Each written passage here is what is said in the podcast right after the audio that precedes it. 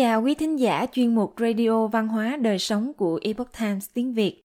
Hôm nay, chúng tôi hân hạnh gửi đến quý vị bài viết có nhan đề Tam Tự Kinh, đọc sách luận bút phần 3. Bài viết được lấy nguồn từ trang chánh kiến.org. Mời quý vị cùng lắng nghe. Âm Hán Việt Dưỡng bất giáo, phụ chi quá, giáo bất nghiêm – sư chi đọa, tự bất học, phi sở nghi, ấu bất học, lão hà vi. Tạm dịch, nuôi con mà không dạy là lỗi của cha mẹ, dạy trò mà không nghiêm là do thầy thất trách. Trẻ con không học tập, như thế là không nên. Lúc còn nhỏ không học, khi già biết làm gì? Diễn giải tham khảo.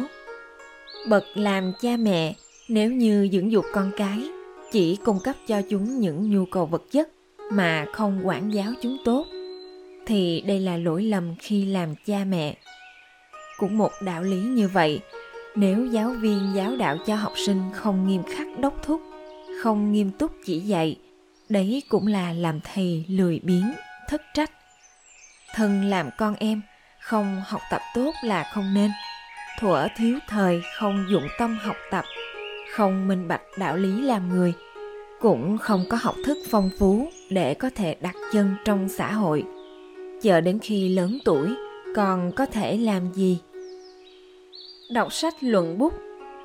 Tám câu thơ này không chỉ rõ ràng, dễ hiểu, mà ở hai câu đầu, dưỡng bất giáo, phụ chi quá, thì ai ai cũng biết.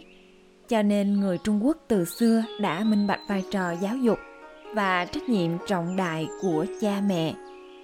Chỉ cung cấp vật chất để hưởng dụng là hành vi vô trách nhiệm.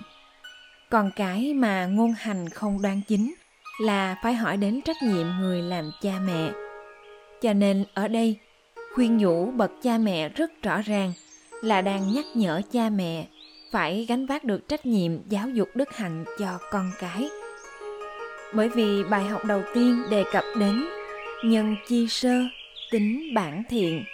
Cậu bất giáo, tính nải thiên. Lấy mục đích bảo vệ bản tính thiện lương không thay đổi, làm tôn chỉ giáo dục. Cho nên, về trách nhiệm làm cha mẹ, yêu cầu đầu tiên là giáo dục đức hạnh. Hơn nữa, khi tam tự kinh nhắc tới vai trò người làm giáo dục, người đầu tiên được nhắc tới là cha mẹ. Do vậy sau khi chỉ rõ ra tôn chỉ của giáo dục. Đến bài thứ hai nhắc tới khuôn mẫu người mẹ là mạnh mẫu và khuôn mẫu người cha là đậu yên sơn. Đều lấy việc không để con cái chịu ảnh hưởng của môi trường làm hư hỏng và dạy bảo con cái trọng nghĩa làm hạch tâm. Có thể thấy được trong nhận thức của cổ nhân đối với giáo dục. Nhân phẩm chính là điểm được chú trọng đầu tiên – mà giáo dục nhân phẩm lại khởi đầu từ sự giáo dục của bậc làm cha mẹ trong gia đình. Bởi vậy, người xưa có các loại gia huấn. Nhật bản gọi là đình huấn, truyền thừa đến ngày nay. Tại tokugawa, sau khi mạc phủ thống trị, nhật bản đã càng ngày càng chú trọng hơn đến giáo dục nho gia của trung quốc.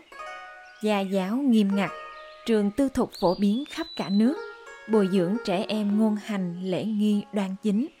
Trường tiểu học hiện đại của Nhật Bản chính là bắt nguồn từ trường tư thục Terakoya thời Edo. Bậc tiểu học, trung học không chỉ học tập thơ ca hán văn, thậm chí còn học tập luận ngữ của khổng tử.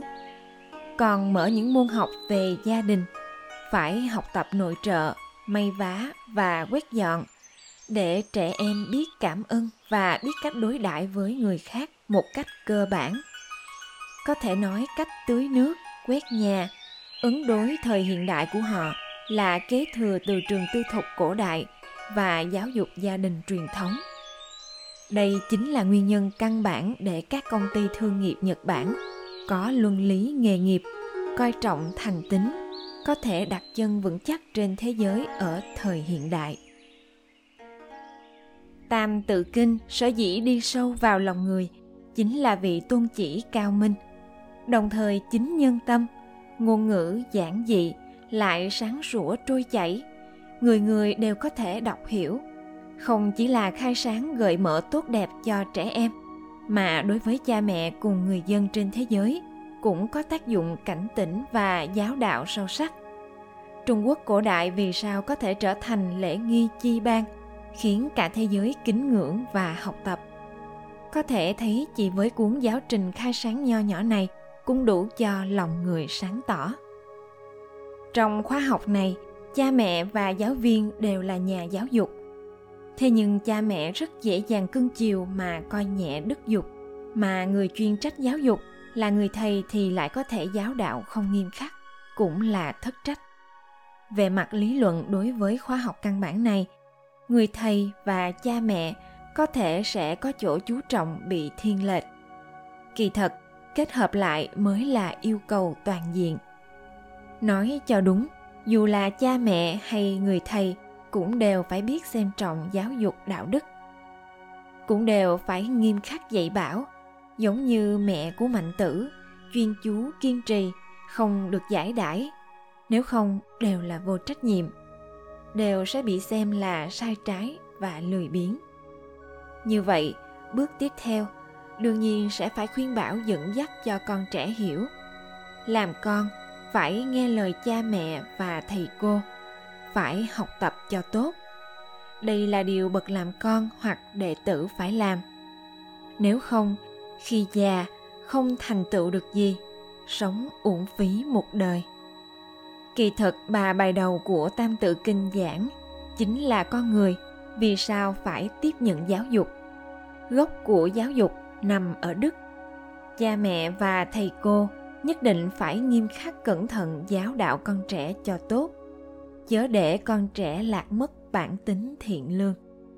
Sau khi tam tự kinh giảng ra, tôn chỉ của giáo dục và thái độ của hai nhà giáo dục tiếp theo dạy cho con trẻ phải từng bước từng bước học tập thế nào. Bởi vậy, có người nói, tam tự kinh gần như có thể giúp người tự học thành tài. Đưa ra phương hướng làm sao để thành một nhà nho học lớn? Không khó để hiểu được tại sao giáo dục các bậc đế vương cổ đại đều xem trọng quyển sách này. Nếu muốn con cái thành người tài có chí lớn, xin hãy bắt đầu học tập tam tự kinh. Câu chuyện vũ huấn mở trường. Vào đời nhà thanh, ở huyện đường ấp, tỉnh sơn đông, có một người hành khất tên là vũ thất.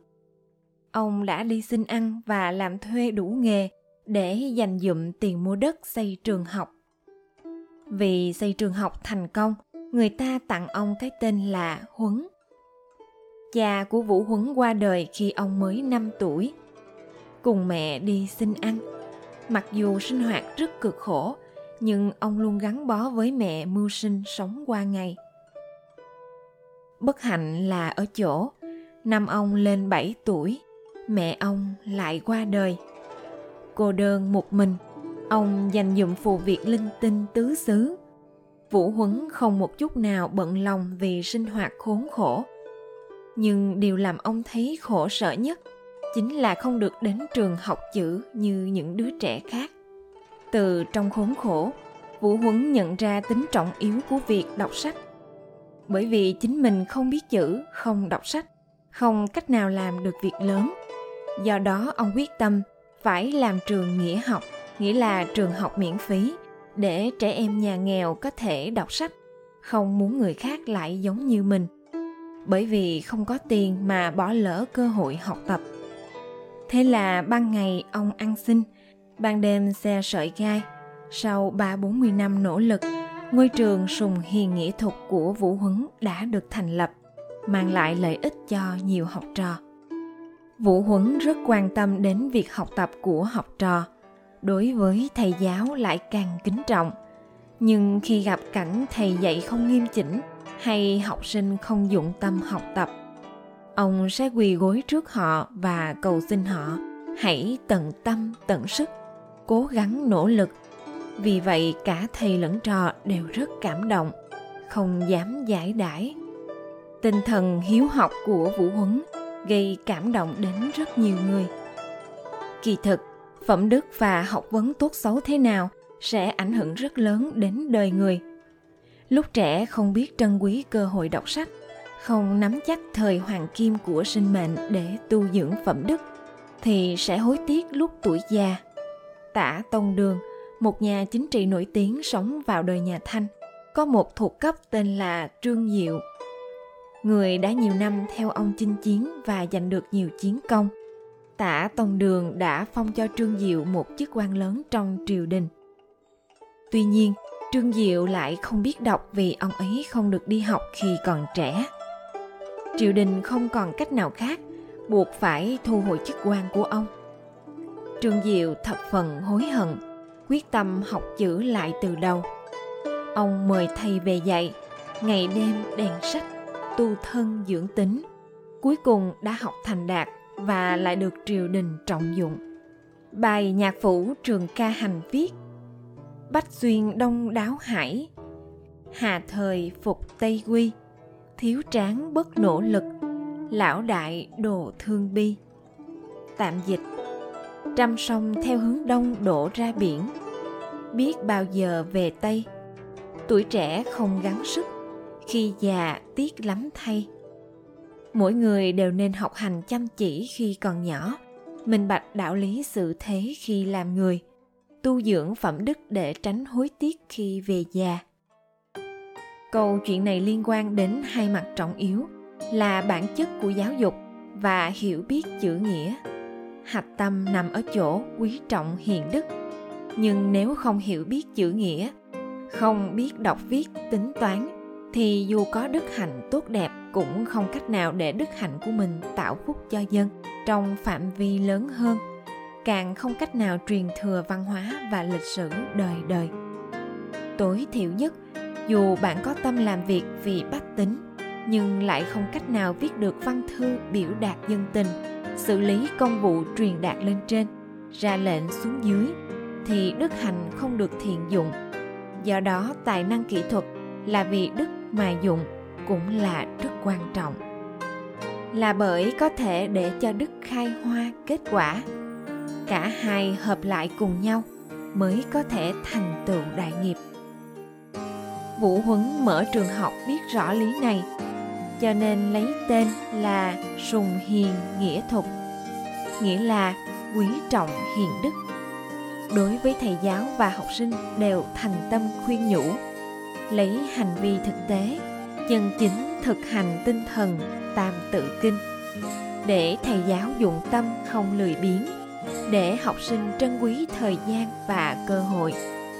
Lòng trân quý trẻ em của ông đã vượt qua ngàn ngàn vạn vạn người cha, người mẹ ruột. Cho họ được giáo dục sâu sắc. Dù trong khốn khổ, nhưng ông chưa từng oán trời trách người. Trong nghịch cảnh giữ vững bản tính thiện lương. Đem tiền tài mà phải cực khổ mới tồn trữ được, dùng vào việc tạo phúc cho xã hội dù chưa đọc sách, nhưng đã phụng hành giáo hối của nho học một cách hết sức thiết thực và thực hiện chí hướng của nho sinh. Ông chính là kiểu người mà khổng tử đã khẳng định. Mặc dù không có đọc sách, nhưng lại có thể vô sư tự thông, nghĩa là không thầy mà tự thông suốt bản chất làm người. Có thể gọi là người có học vấn. Có thể thấy người mà khổng tử nhận định là có học vấn. Bản chất nằm ở chỗ hiểu và thực hành đạo nghĩa làm người. Vũ huấn mặc dù không tiền, không quyền, lại có thể vượt qua cảnh giới, cùng tắc độc thiện kỳ thân. Nghĩa là, nghèo thì lo tốt cho bản thân mình. Nghĩa là, nghèo thì lo tốt cho bản thân mình.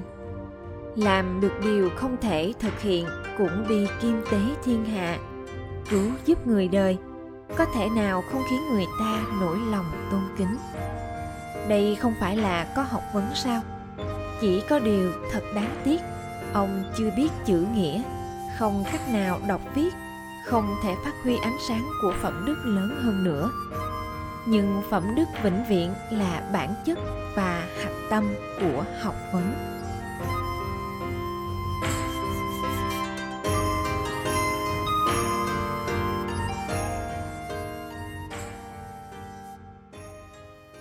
Quý thính giả thân mến, chuyên mục Radio Văn hóa Đời Sống của Epoch Times tiếng Việt đến đây là hết.